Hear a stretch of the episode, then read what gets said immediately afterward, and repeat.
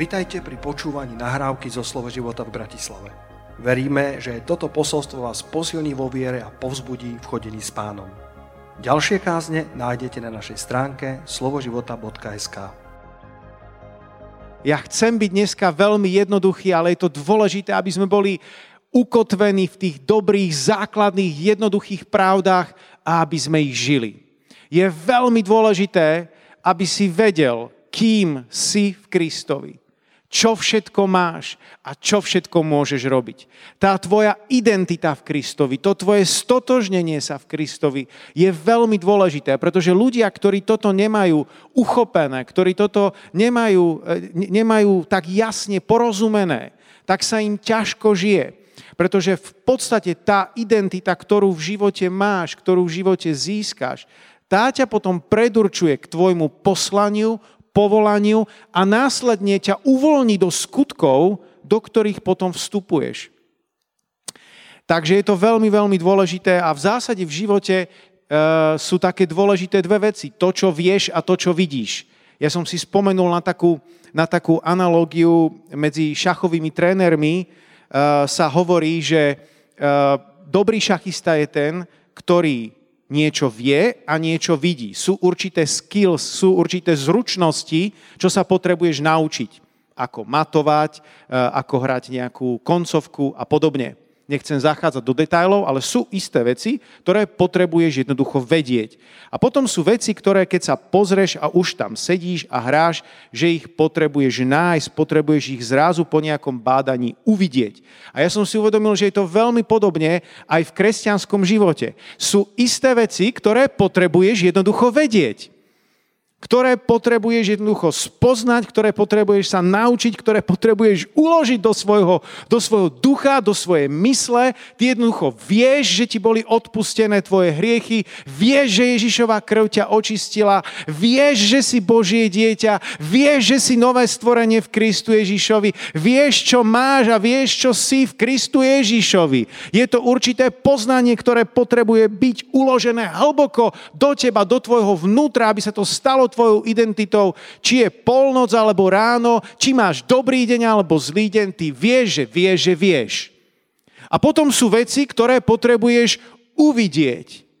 Ako Pavol povedal raz pri jednej príležitosti, mužovia, vidím, sú isté veci, ktoré sa nemôžeš naučiť v kresťanskom živote, ale ktoré sa už odvíjajú potom od tej konkrétnej, od konkrétneho dňa, od konkrétnej situácie, do ktorej sa dostaneš, kedy sa zrazu pomodlíš a hľadáš a pane, a teraz ako? To už sa nenaučíš v knižkách, to je o tvojom chodení s Kristom. To je niečo, čo potrebuješ v tej chvíle po modlitbe a zvážení uvidieť.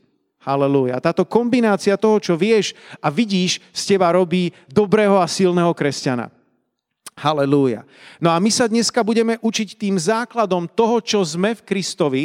Ja viem, že mnohí ste v tom už utvrdení a to je dobré, ale Božie slovo je stále živé a čerstvé, takže aj keď v tých pravdách chodíš, tak, tak buď tu nažhavený na stoličke, možno ťa to niekedy aj vyhodí zo sedadla a povedz, áno pastor, povedz mi to ešte raz. A možno pre niektorých z vás to budú nové zjavenia, alebo pre niektorých z vás, ktorí nás, nás počúvate. Takže počúvaj s otvoreným, s otvoreným srdcom. Takže začneme vo verši, ktorý je, je známy a ktorý je krásny, ktorý je úžasný. 2. Korintianom 5, 17. Dúfam, že mnohí ho viete nás pamäť. 2. Korintianom 5, 17 a hovorí sa tam toto. Preto, ak je niekto v Kristovi, je novým stvorením. Staré veci pominuli, nastali nové. Ak je niekto v Kristovi, je novým stvorením. Staré veci pominuli, nastali nové. V evangelikálnych kruhoch sa učí pravda o tom, že sme omilostení hriešníci. A to je pravda. Sme hriešnici, ktorí boli omilostení. Dostali sme milosť. Ježiš Kristus za nás zomrel na Golgotskom kríži. Bez neho e, by sme boli, boli, boli absolútne strátení. Ak by sme tvrdili, že po našom znovuzrodení nemáme hriech, že už nikdy nezhrešíme, že my sme už dokonalí, že už sa nám nič zle nestane, tak by sme boli heretici, boli by sme bludári. To jednoducho nie je pravda. Akurát, keď hovoríme o omilostených hriešníkoch, ak by sme sa len príliš stotožnili s touto pravdou a ostali pri nej, tak by sme si uvedomili, že naša identita zostáva v tom, že sme hriešníci, akurát sme dostali nejakú milosť, Božiu milosť, úžasnú milosť, ktorá nás preniesla z jedného kráľovstva do druhého kráľovstva. Z kráľovstva temnosti do Božieho kráľovstva, z tmy do svetla. Takže prílišné zostávanie v tej definície nám, nás môže akurát utvrdiť v tom, že my sme vlastne stále tí hriešníci. A dostali sme milosť. Preto tento verš v 2. Korintianom 5.17 ešte, ide ešte o kúsok krôčik ďalej, kedy hovorí o tom, že ty si nové stvorenie že niečo viac sa stalo v tvojom vnútri, ako iba to, že Boh ťa omilostil, že tvoje hriechy boli odpustené, ale že bola zmenená tvoja identita. Už viac nie si ten hrozný starý hriešnik. Ty si nové stvorenie v Kristu Ježišovi. Máme tu nejakých nadšených kresťanov dneska ráno? Alebo vy tam, kľudne si tam zvýsknite v kuchyni alebo v obývačke. Alebo na prechádzke. Nech sa divia okolo idúci, čo počúvate. Halelúja. Um, mení sa naša podstata, naša prirodzenosť. U niekoho to nie je také zrejme, ak sa s niekým modlíte a príjima Krista. Ale som presvedčený, že aj vy si spomeniete na situácie, kedy ste sa s niekým modlili a priamo tam pred vašimi očami ste videli zmenu. Ste videli, ako sa duch Boží dotýka toho človeka. Ja nikdy nezabudnem, ako pred niekoľkými rokmi som sa modlil raz e, na jednom evangelizačnom e, výjazde vo Viedni, kedy tam prebiehali majstrovstva Európy vo futbale a, my sme tam e, mali za úlohu chodiť medzi tými fanúšikmi a svedčiť im o Ježišovi Kristovi. A narazil som na, na polských fanúšikov, na, na tvrdé krídlo. Tí, ktorí sledujete futbal, viete, že polskí fanúšikovia vedia byť ako naozaj taký naozaj veľmi tvrdí fanúšikovia. A jedného som si odchytil a, a rozprával som s ním a on mi hovorí, že ty nevieš, kto ja som. Kto? Ja som diabol. A on bol fakt presvedčený, že on je úplne ten absolútne najhorší. A ja som sa ho radšej nepýtal, čo on všetko postváral v živote, čo na tých štadiónoch a tým ľuďom urobil, ale snažil som sa mu ho oddeliť od jeho skutkov o tom, že Ježíš ho miluje. A hovoril som mu o Božej láske, o tom, že Ježíš Kristus zomrel za jeho hriechy, že môže byť zachránený. Ľudia priamo tam pred mojimi očami sa menil. Tiekli mu slzy. Jeho fanúškovia, teda jeho kolegovia, ktorí už mali ísť na zápas, ho volali, už poď, čo tam rozprávaš, už ideme. Počkajte. Tam sa modlil, tam pred mojimi očami, už to nebol viac diabol v odzovkách bol to nové stvorenie v Kristu Ježišovi. Ježiš takto môže zmeniť človeka a môžeme to zakúsiť my, môže to zakúsiť ľudia, pretože evanelium je stále mocou Božou na spasenie pre každého veriaceho. Mení sa teda naša, naša podstata, naša prírodzenosť. Poďme sa znova pozrieť na tento verš. Ja chcem, aby sme tento verš dneska premleli, zomleli, aby sme ho naozaj, naozaj strávili duchovne, lebo je tak nesmierne bohatý na Božie pravdy. Ak je niekto v Kristovi, dôraz dávam v Kristovi, je to zvláštne vyjadrenie. Ako môžeme byť v Kristovi? Kristus v nás, my v Kristovi, my to už tak bežne čítame, lebo si to čítal stokrát, tisíckrát, niektorí možno desať tisíckrát. Ale je to také zvláštne vyjadrenie, že ak je niekto v Kristovi, skúsi to predstaviť, čo to pre teba znamená. Kristus je veľký. My sami sme malí. A my sme v ňom, v tom Bohu Otcovi, v Stvoriteľovi, v Ježišovi Kristovi. My sme v ňom. Halelúja. Môže byť niečo úžasnejšie, niečo krajšie, ako to, že my sme naozaj v ňom, sme pohltení v ňom. Ak použijem nejakú ilustráciu z, z dovolenky. Keď sme, keď sme boli, boli pri mori, tak sme sa odhodlali s manželkou, že si zaplávame. Máme tam jeden taký oblúbený ostrov oproti tomu pobrežiu, na ktorý si vždycky zaplávame. A je to teda už ďalej za tie bojky a treba preplávať nejaké, nejaké metre. A tak sme už plávali a v tom mori už sme sa cítili naozaj stratení. To more je obrovské. My sme takí maličkí, bezvýznamní v tom mori a nemáme ani žiadne balóniky, ktoré by nás nejako uh, zvýrazňovali, keď ide nejaký čln. A ako si tak pláveme, tak taká veľká loď sa tam blíži. Hovorím Danielke, fúha, čo urobíme? Tak ma napadol taký žart, hovorím však, dám ti rabaka. Chvíľku bola ticho a potom jej to došlo, že to nebude fungovať, tak sme sa dobre nasmiali vo vode a fungovalo to skvele, došli sme na breh živí a zdraví.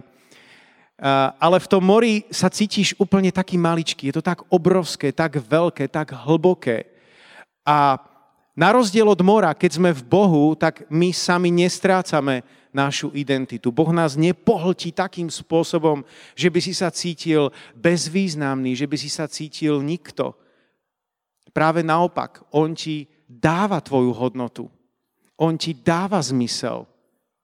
V ňom sa práve necítiš strátený, ale sa cítiš nájdený. My sme v Kristovi. Ty si v Kristovi. Halelúja.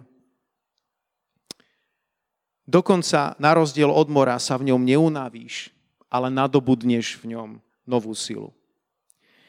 Byť v Kristovi, čo to znamená? V pokáni sa stotožňujeme s jeho smrťou a pri znovu zrodení sa stotožňujeme s jeho zmrtvých staním. Pri tejto príležitosti si polož otázku, kde je tvoja identita. Či je naozaj tvoja identita v Kristovi. Mnoho ľudí má identitu všade možne. A je pochopiteľne, že pokiaľ pracuješ v nejakej firme, tak cítiš istú identitu k tej, k tej firme. Možno je niekto nejaký fanúšik nejakého klubu alebo členom nejakého združenia a podobne. Máme isté identity v živote do istej miere, pokiaľ máš niekde nejakú zodpovednosť, je to aj správne. Ale chcem ti povedať, že to najdôležitejšie, že tvoja základná identita číslo jedna je že si v Kristovi. Že si v Kristu Ježišovi. To je tvoja identita. Drahý bratu, sestra, priateľu, nikdy na to nezabudni, že tvoja identita je v Kristovi. Halelúja. Ak je niekto v Kristovi, dôraz na niekto, niekto zahrňuje každého, každého aj teba.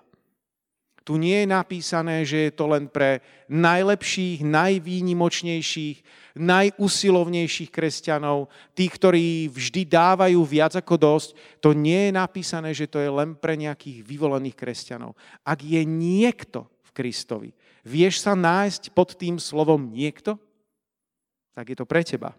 Ak je niekto v Kristovi, niekto zahrňuje, zahrňuje aj teba. Mimochodom, Božie slovo hovorí, že Boh nikoho neuprednostňuje. To je v skutkoch 10.34. A z tej staré preklady hovoria, že Boh nie je vyberačom osôb, to tak znie trošku zvláštne, ale moderný preklad je jednoznačný. Boh nikoho neuprednostňuje. Bodka. Amen? Boh nerobí, nerobí rozdiely. Sláva ti, pane. Je novým stvorením. Dôraz na nové stvorenie nové stvorenie. Čo je najlepšie na tvojej minulosti? Že pominula. Zvlášť, ak si mal zlú, starú, hriešnú prirodzenosť, to úplne najlepšie na nej je, že pominula. Boh ti to nebude stokrát pripomínať, čo všetko si urobil, aby ti to dal tak poriadne vypiť a ukázať, že fakt si bol taký zlý a teraz si to bude 10 krát pripomínať. A zvlášť, keď zhrešíš, tak ti to pripomenie ešte raz všetky tie hriechy minulosti. To nie je Boží charakter. To nie je Božia prírodzenosť. Boh je dobrý. Boh zahodil všetky tvoje hriechy do mora zabudnutia. Dneska mám samé ilustrácie z mora Skúsi predstaviť, že sa, že sa plavíš nejakou zaoceánskou loďou a idete proste po, idete, plavíte sa po oceáne a práve prechádzate nad nejakou hlbinou, kde je pod vami 10 kilometrov mora. 10 kilometrov. Vieš to predstaviť tú obrovskú priepasť? A ty si tam teraz na palube a pohrávaš sa so zlatou reťazkou a tak sa pekne hojdáš a pohrávaš a zrazu niekto do teba drgne a tá zlatá reťazka ti padne dole cez palubu.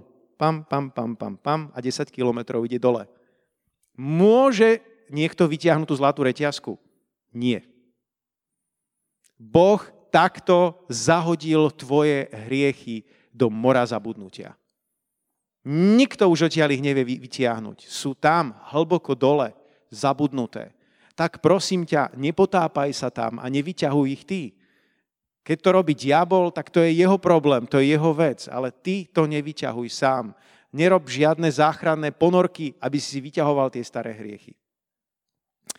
OK, sme novými stvoreniami, najlepšie na našej minulosti je, že pominula a počúvajte tento verš 2. Korintianom 5.21. Lebo toho, ktorý nepoznal hriechu, učinil za nás hriechom, aby sme boli spravodlivosťou Božou v ňom.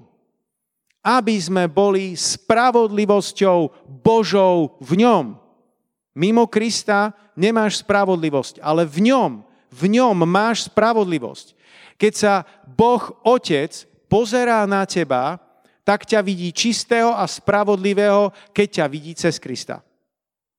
Skúsi to tak predstaviť, že sa skrieš za Kristom, skováš za Kristom, pomenuj si to ako chceš. A keď Boh Otec vidí Ježíša, vidí Ježíša, ktorý niesol všetky tvoje hriechy na Golgotskom kríži. Ježíša, ktorý zomrel za teba i za mňa a ty si tam skrytý za ňom, ty si v ňom.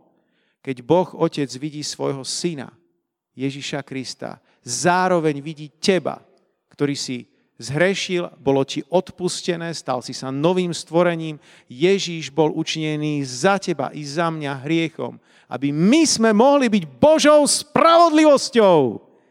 Halelúja. Nikto nevystočil zo stoličky. Škoda. Takže nie si už biedný červ, nie si žiadny biedný hriešnik, si Božou spravodlivosťou. A teraz ďalšie krásne zjavenie. Stále sme v tom jednom verši. Je novým stvorením. Dôraz na je. Povieš si, prečo to tak zdôrazňuješ, pastor? Pretože je, dvora, je rozdiel medzi tým, čo máš a medzi tým, kým si. To, čo máš, je veľmi vratkavé. Môžeš mať toho viac a môžeš to aj strátiť. Ale to, kým si, to, čo je súčasťou tvojho ja, tvojej identity, to nevieš strátiť. Spomente si na mnohých kresťanov z minulosti, ktorých mučili, alebo aj dnes v mnohých, v mnohých krajinách stále trpia kresťania pre svoju vieru. Mohli im zobrať majetok, mohli, ich, eh, mo, mohli im ubližovať, mohli ich fyzicky týrať, ale nemohli im, im, im, im ukradnúť ich identitu v Kristovi. To, že sú naďalej verní Ježišovi Kristovi. To jednoducho nemohol nikto zobrať, pokiaľ sa toho oni sami nevzdajú. To, čo máš, čo vlastníš, ti môže byť zobraté, ale to, čo si, kým si, ti nemôže byť zobraté. Preto to takto zdôrazňujem ten úsmevný príbeh, ktorým keď si vypočuješ, tak na základe toho pochopíš, aký je rozdiel medzi tým niečo mať a niekým byť. Bola jedna rodina a muž nedôveroval banke a odkladal všetky svoje úspory do starého svetra. Tam vkladal vždycky z každej výplaty bankovku za bankovkou, bankovku za bankovkou. Ten sveter bol, bol plný tých bankoviek, plný peňazí.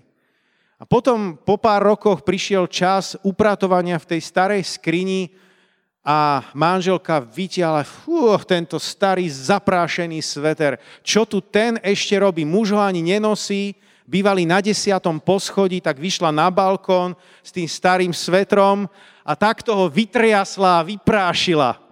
spolu s tým prachom vyprášil aj všetky tie bankovky. Bola špeciálna udalosť. Nie často pršia z neba bankovky. A oni vtedy vyprášili nielen prach, ale vyprášili všetky svoje úspory. Ešte pár minút predtým boli bohatí. Ale pár minút potom, kto vie, koľko tých bankoviek nakoniec pozbierali. To, čo máš, je vratkavé. Nemusíš to mať na druhý deň. Ale to, kým si, ti nikto neukradne. Preto je tak dôležité a preto to zdôrazňujeme ako kazatelia, aby ste mali tú identitu, že ste v Kristovi. Vy v Kristovi, Kristus vo vás. Nádia, nádia slávy. Halelúja. Staré veci pominuli, nastali nové. Nastali nové. Čo nové vlastne nastalo? Keď si sa obrátil, zmenil si svoj výzáž, po modlitbe spásenia, ak si mal predtým hnedé vlasy, zrazu je z teba blondiak? Čo sa vlastne zmenilo? Ak si mal trošku krivé zuby, máš ich zrazu rovné? Čo sa zmenilo pri znovu zrodení? Áno, je pravda, že naše fyzické telo sa pri znovu zrodení nezmenilo. Naďalej podlieha, podlieha času, neviem, či sa vám to páči, ale je to pravda, stárneme. Ja veľmi ľúbim moju manželku, hovorím, že je stále taká krásna ako kedysi a ona to vie, jej sa to páči, že ja aj takto lichotím a, a že, že ja ju ľúbim takú, aká je a niekedy si pozerá fotky a hovorí, jej, však tá je už tu, ja, ja už nie som taká, aká som bola. A hovorím, to klame na tej fotke, tom pozrie do zrkadla a hovorím, ja, to je krivé zrkadlo. Máme takú, takúto krásnu hru, ktorú, ktorú hráme a pri ktorej sa dobre smejeme ale uvedomujeme si aj realitu. O týždeň bude mať 50 už som mu oslavoval včera. Manželka mi spievala, čože je to 50 tak trošku s úškrnom na tvári, ale ona o rok ju to zase čaká, zase ja budem spievať jej. OK, chcel som to trošku odľahčiť, ale je jasné, že naše telo podlieha porušeniu. Máme sa starať o svoje telo, je to, je to v poriadku, pokiaľ dbáš o svoje telo, nemáš ho nejak príliš hýčkať, ale máš sa o neho starať, máš e, o neho dbať. E, je dobré mať nejaké športové aktivity, e, aby naše telo sme udržali v istej kondícii a aby sme mohli, mohli byť čo najviac zdraví, čo najviac vykonať na tejto zemi pre Božie kráľovstvo. Um, ale pri znovuzrodení naše telo sa, sa nemení. Spása nášho tela sa odohrá až pri vzkriesení tiel. Raz príde vzkriesenie tiel. Vzkriesenie tiel v tomto slova zmysle ešte neprišlo, až keď príde Pán Ježiš Kristus na túto zem. To je to, čo čakáme, to je to, čo hovorí 1. Korintianom 15. kapitola, verše 51 a ďalej. Spasenie našej duše sa odohráva keď hovorím našej duše, tak myslím mysel, vôľu, city. A to je niečo, čo prebieha celý náš život. Preto písmo hovorí, že s bázňou a trásením pracujte na svojom spasení. To nájdete vo Filipanom 2. kapitole v druhej časti 12. verša. Niektorí si to milne vysvetľujú, a takže predsa len treba pracovať na našom spasení a makať, aby sme si to zaslúžili. Vedel som to. Musím urobiť veľa dobrého, aby som si zaslúžil nebo. Nie, nie, nie, nie, nie. Je to všetko z milosti. Milosťou ste spasení. Skrze vieru. Nie zo seba, je to dar Boží. Nie zo skutkov, aby sa niekto, niekto nechválil. Čítaj pozorne Efežanom druhú kapitolu. Tam je to všetko krásne, krásne popísané.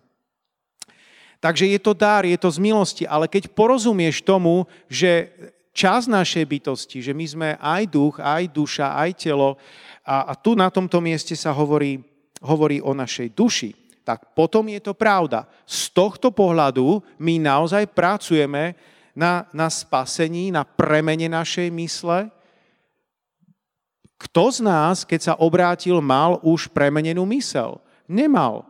Možno niekto špeciálne, kto bol v nejakej vynikajúcej rodine, od malička vyrastal v kresťanskej rodine a čítal od, od narodenia kresťanské knižky. Môžu byť také prípady, že, že nemá až tak veľa čo obnovovať, v živote, ale vo väčšine prípadov naša mysel bola porušená, keď sme, sa, keď sme sa obrátili k Bohu. A potrebujeme na tom pracovať, na premene našej mysle, aby sme boli viac a viac podobní Kristovi, aby sme mali mysel Kristovu, aby keď vidíme niečo v Božom slove, že Boh niečo chce, že tam je zjavená Božia vôľa, aby naša vôľa nehovorila, nie, nie, nie, toto ja nechcem.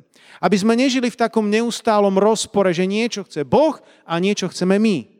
Ale aby keď niečo čítáš a tvoje srdce cíti, túži potom, že wow, toto je niečo, čo Boh chce, mm, chcem ísť do toho.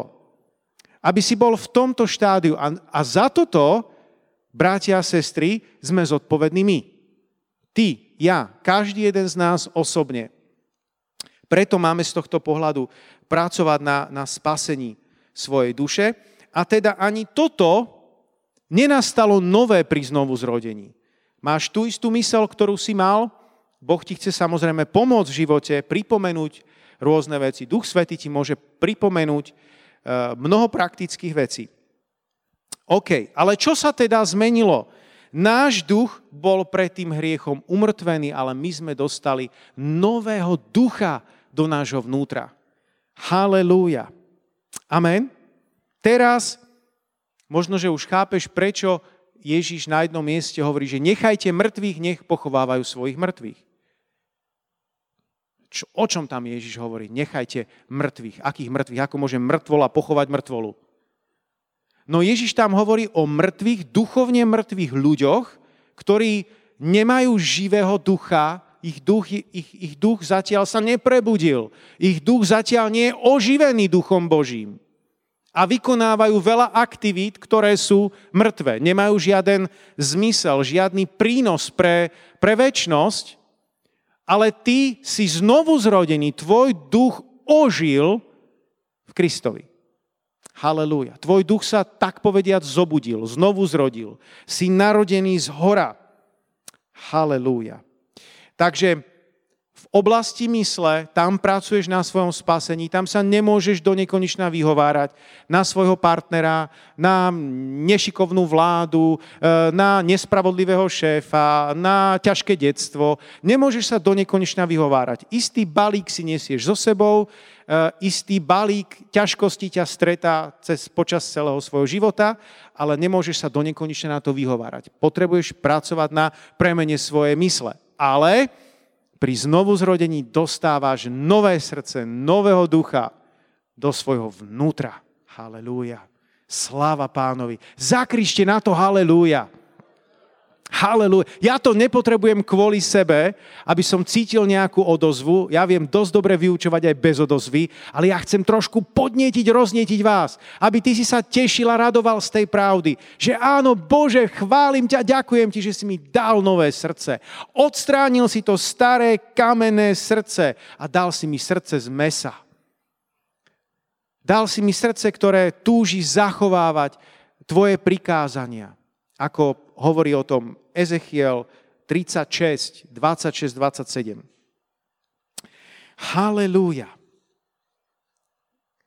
No a teraz sa dostávame k tomu, že máš žiť podľa tohto pravidla nového stvorenia. Je jedna vec, ktorú vieš, jedna vec, ktorú zistíš, že máš tú identitu v Kristovi, že si v ňom, že si v Kristovi, nie je to nikto iný, len ty, práve ty, a potom teda ži podľa toho pravidla nového stvorenia. Je jeden konkrétny verš, ktorý to, to presne takto hovorí a je, nájdeme ho v Galatianoch, 6. kapitole, verše 15 a 16. Galatianom 6, 15 a 16, kde sa hovorí, lebo v Kristu Ježišovi ani obriezka nič nevládze, ani neobriezka. Bolo to mimochodom písané Židom a pre nich tieto veci veľa znamenali, boli absolútne rozhodujúce, či je niekto obrezaný alebo neobrezaný a Pavol sa teda obracia k ním a hovorí im ani obriezka, ani neobriezka, ale nové stvorenie.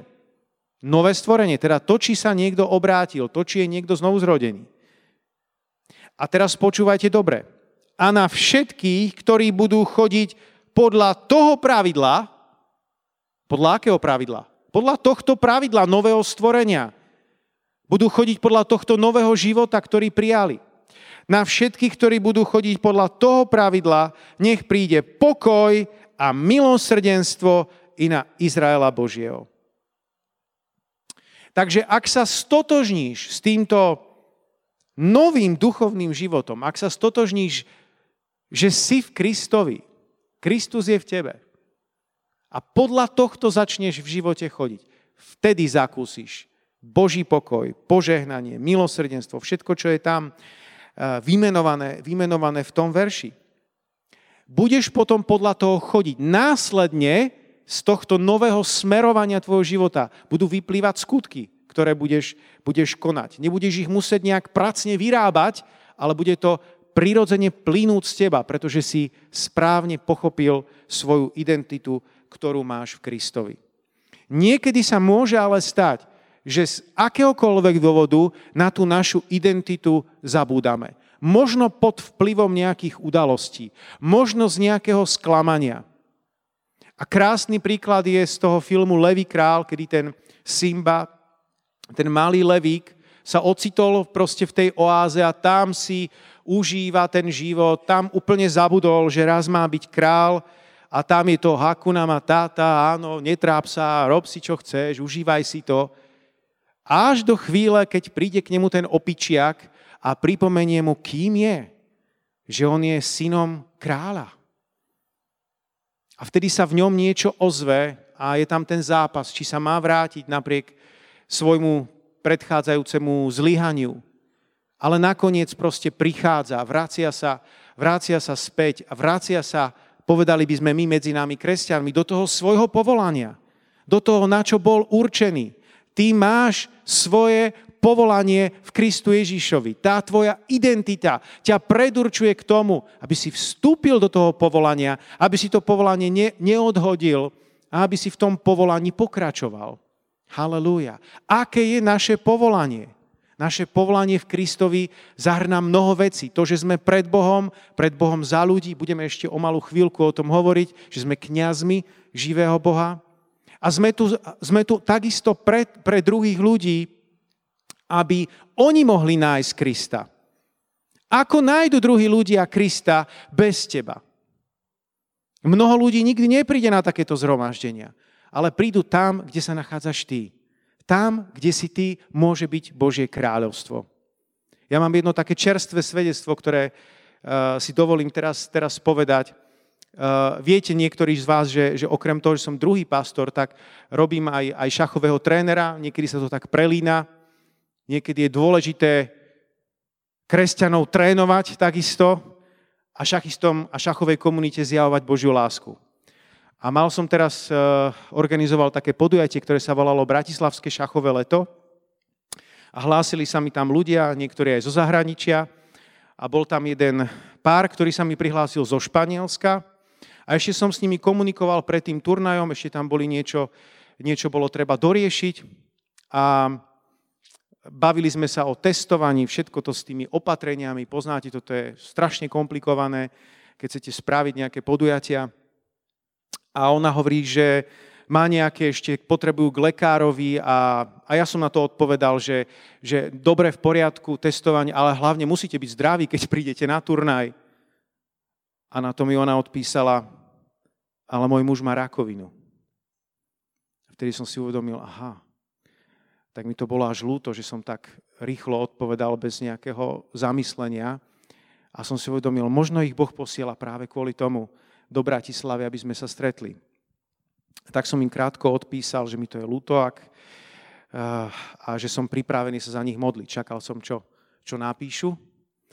A napísali skôr vyhýbavo, že sú neveriaci a nie, že si to vyslovene neželajú, ale poznáte taký ten postoj, že nemusí to až tak byť. OK. Tak prišiel čas, kedy prišli do Bratislavy a keď som zbadal toho muža, videl som, že mal, mal také už tvrdé brucho a tú rakovinu asi v pokročilom štádiu a vždycky po tej partii odchádzal strašne unavený a hoci ten hotel bol blízko, Uh, tak, tak som ho vozil do toho hotela. Bolo to hore kopcom. A boli za to veľmi vďační a už sa blížil ten týždeň ku koncu a som si uvedomil fakt teraz. Teraz je tá chvíľa. Poznáte tie chvíle, kedy Duch Svetý vám dáva takú urgenciu, že, že musíš využiť ten čas Kairos. Lebo tá príležitosť už nebude. Možno toho človeka už nikdy nestretneš. Možno ho neuvidíš. Nevieš. A tak som vedel, že teraz je čas, aby som mu povedal krátko evanelium. A keď som mu povedal, chceš, aby sme sa modlili, tak sa rozplakal. Dospelý muž, vzadu sedela jeho žena, obidvaja plakali a Božia prítomnosť naplnila auto. A tak tam prijal Ježíša Krista. Modlil som sa aj za jeho uzdravenie. Verím, že sa ho Pán Boh dotkol ale modlil som sa, aby prešiel zo smrti do života. Tam vyznal pána Ježiša Krista a je teraz môjim bratom. Halelúja. Sláva ti, pane. Halelúja. Dovolím si na, prečítať ešte tri vety, čo mi napísala pani, tá jeho manželka, keď sa vrátila teraz Nemám slov, ako by som vám vyjadrila vďačnosť za tvoju pomoc počas tohto týždňa. Ďakujeme za odvozy, za knižný dar, za modlitby a za tvoj úsmev. Počas týchto dní si bol pre mňa ako skala, či už tomu veríš alebo nie. Vždy pripravený pomôcť Joanovi, hoci sme boli pre teba len obyčajní cudzinci. Budem za to navždy vďačná. Snáď sa ešte niekedy uvidíme. Dúfam, že sa dovtedy zlepším aj v šachu. Ona skončila skoro posledná. Elena tak kľudne sa môžete za ňu modliť a verím, že nájde kresťanov tam v Španielsku, ktorí budú ďalej e, podporou pre ňu a, a budú môcť e, byť niekde súčasťou aj nejakého spoločenstva. Na čo sme tu? Vráťme sa teda k tomu posolstvu, že musíš nájsť svoje povolanie v Kristovi.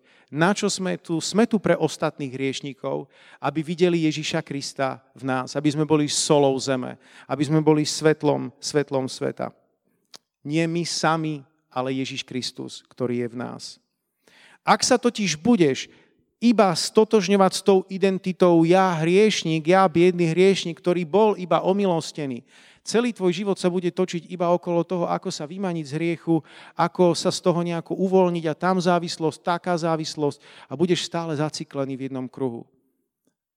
Nechaj to tak a pozri sa, upri sa na to Božie povolanie, ktoré máš v Kristovi. Keď hovorím nechaj to tak, tak nemyslím, že máš zostať v hriechu, aby si to niekto nevyložil, nevyložil zlé, ale OK, zhrešíš, čiň pokánie, popros Ježiša, aby ťa očistil, aby ti, aby ti odpustil a potom znova bež za Kristom, naplňaj Božie, Božie povolanie. Nie si to, čo o tebe hovorí diabol. Diabol ťa chce len potopiť v živote nič iné, len potopiť, pripomínať ti tvoje staré zlyhania, staré, staré hriechy. Nie si ani to, čo o tebe hovoria nespasení známi.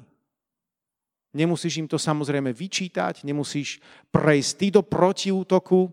Častokrát, keď sme nezreli, tak e, prechádzame my do protiútoku a chceme vytiahnuť všetky e, veci na, na druhých ľudí. Ľudia majú častokrát zafixovaný nejaký obraz o tebe, o každom jednom človeku a len pomaly menia ten obraz. Všimli ste si to? Častokrát si zafixujeme niekoho v dobrom alebo zlom a trvá nám istú dobu, kým zmeníme názor. A preto ty sa nestaraj o to, aby ľudia zmenili ten názor. Ty sa staraj o to, aby si bol pevne zakotvený v Kristovi, aby si naozaj odrážal Krista, aby to bolo vidieť na tebe. A skôr alebo neskôr ľudia popravia ten obraz o tebe. A keď nepoopravia, to nie je vôbec tvoja starosť. Ako niekto raz povedal, tvoje šťastie nie je v hlave tvojho suseda. Halelúja. Nie si to, čo o tebe hovoria tvoje skúsenosti a okolnosti. Toto je niekedy ešte ťažšie, lebo my sami vieme. Možno niekto druhý netuší, ale ty sám najlepšie poznáš svoje pády, svoje zlyhania, Možno z minulosti a možno aj teraz sa stále niečím trápiš alebo stále padáš do nejakého osídla. A samozrejme, že ten zlý je pripravený okamžite ti to pripomenúť. Nie si to, čo o tebe hovoria skúsenosti a okolnosti. Si to, čo o tebe hovorí Boh, že si. Halelúja. Plne sa stotožní s tým novým povolaním, s novým stvorením, a začni myslieť a hovoriť tak, ako hovorí o tebe Boh. Aké prosté, aké jednoduché. Len to treba začať robiť, bratia a sestry. Halelúja. Ak sme v Kristovi, vyplýva z toho aj to, že sa nemáme odsudzovať. Rímanom 8.1, prečítam tento verš, mnohí ho dobre poznáte, ale je absolútne kľúčový. A tak teraz už nie je to nejakého odsúdenia tým, ktorí sú v Kristu Ježišovi, ktorí nechodia podľa tela, ale podľa ducha. Nepríjmaj žiadne odsúdenie. A pozor, je tu istý rozdiel medzi usvedčením a odsúdením. Aký je rozdiel medzi usvedčením a odsúdením? Odsúdenie je všeobecné. Ten zlý prichádza a hovorí, ty si ten najhorší, ten absolútne najhorší kresťan zo všetkých, akí existujú. Už ste to niekedy počuli, že ste tí úplne najhorší, najnemožnejší, naj... Niekto z vás začul takéto niečo? Obvykle sa to stáva. Čudné je na tom to, že, že to počujeme všetci. Ako keby diabol opakuje tú istú pesničku, tú istú básničku každému, aby ťa udupal, zvlášť keď urobíš niečo zlé v živote. Ale ty vec, že Ježišová krv ťa dokonale očistila. My sme vďační za Ježišovú krv, ktorá nás dokonale očistuje. Cena bola zaplatená. Všetky naše hriechy sú kde? V mori zabudnutia. Haleluja. Keby boli tvoje hriechy červené ako šarlát, tak budú biele ako sneh. Hovorí sa na inom mieste v písme. Kto bude žalovať na vyvolených Božích? Boh je, ktorý ospravedlňuje. Kde kto odsúdi? Kristus Ježíš je, ktorý zomrel a viacej, ktorý aj je po pravici Božej, ktorý sa aj prihovára za nás. Keď toto hovorím, uvedomujem si, že každý z nás je iný sú ľudia, ktorí vôbec nemajú problém s odsudzovaním. A možno by trošku potrebovali viac načúvať usvedčeniu Ducha Svetého. A sú ľudia, ktorí sú tak odsúdení, pamätám si, že pred mnohými rokmi som raz slúžil jednému bratovi, ten bol pri každej príležitosti tak odsúdený, že ja som mu zakázal čítať Izajáša. To som nikdy v živote neurobil v poradenstve, ale hovorím, prosím ťa, nečítaj Izajáša, aj Jeremiáša preskoč. Lebo on len keď začal čítať a tam videl, ako ten prorok išiel do nich, on už bol celý hotový. Každý z nás sme iný. Ja to vidím na deťoch. Na deťoch v cirkvi. Vidím to na deťoch, ktorý, ktorých trénujem. Jeden malý chlapec, veľmi sebavedomý, ktorého trénujem v šachu. Šikovný chlapec, veľmi sebavedomý. Podarilo sa mu uhrať také turnaje, že v kategórii do 6 rokov patrím medzi 10 najlepších na svete. Keď som to hovoril jeho mamíne, hovorí, ani mu to nehovor. On už je tak sebavedomý, ani mu to nehovor. Druhý chlapec, fantastický hráč.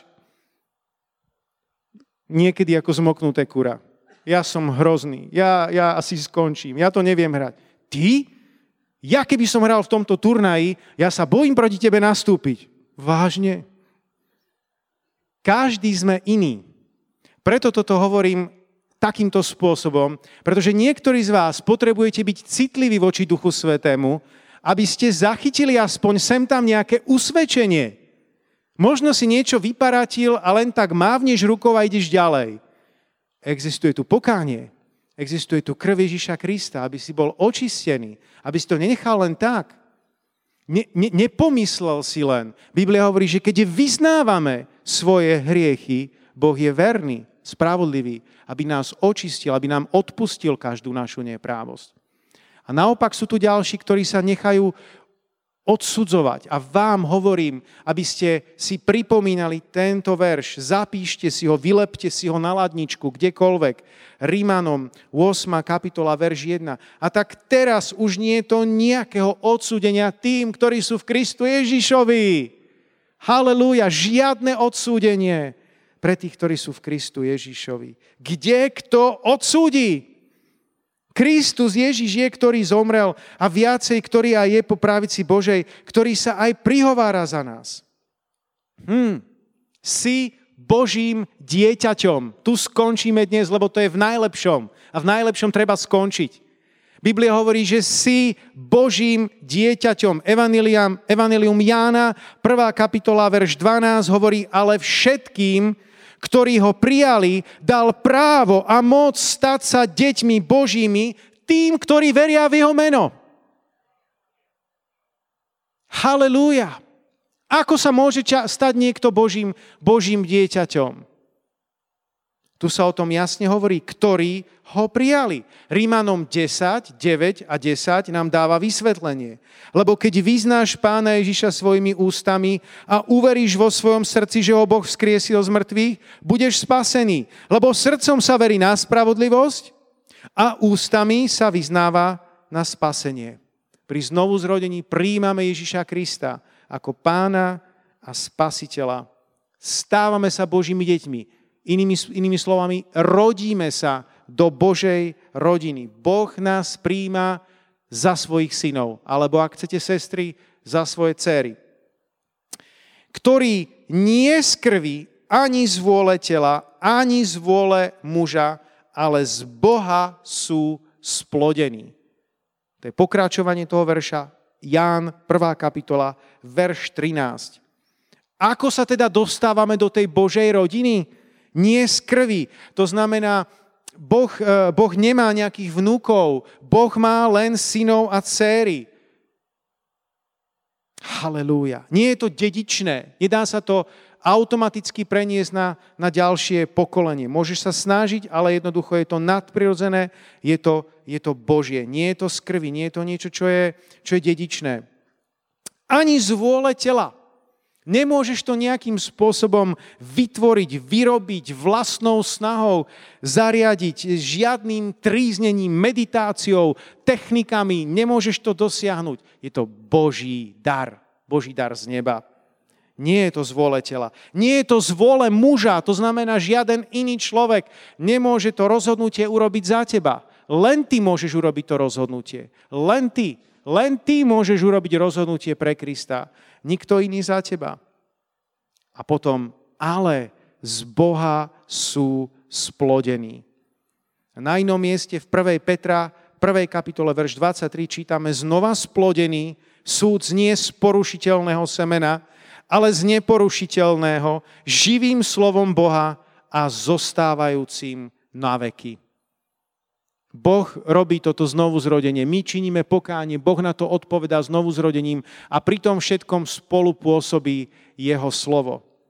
Sme narodení z neporušeného, živého z Boha. Sme splodení z Boha.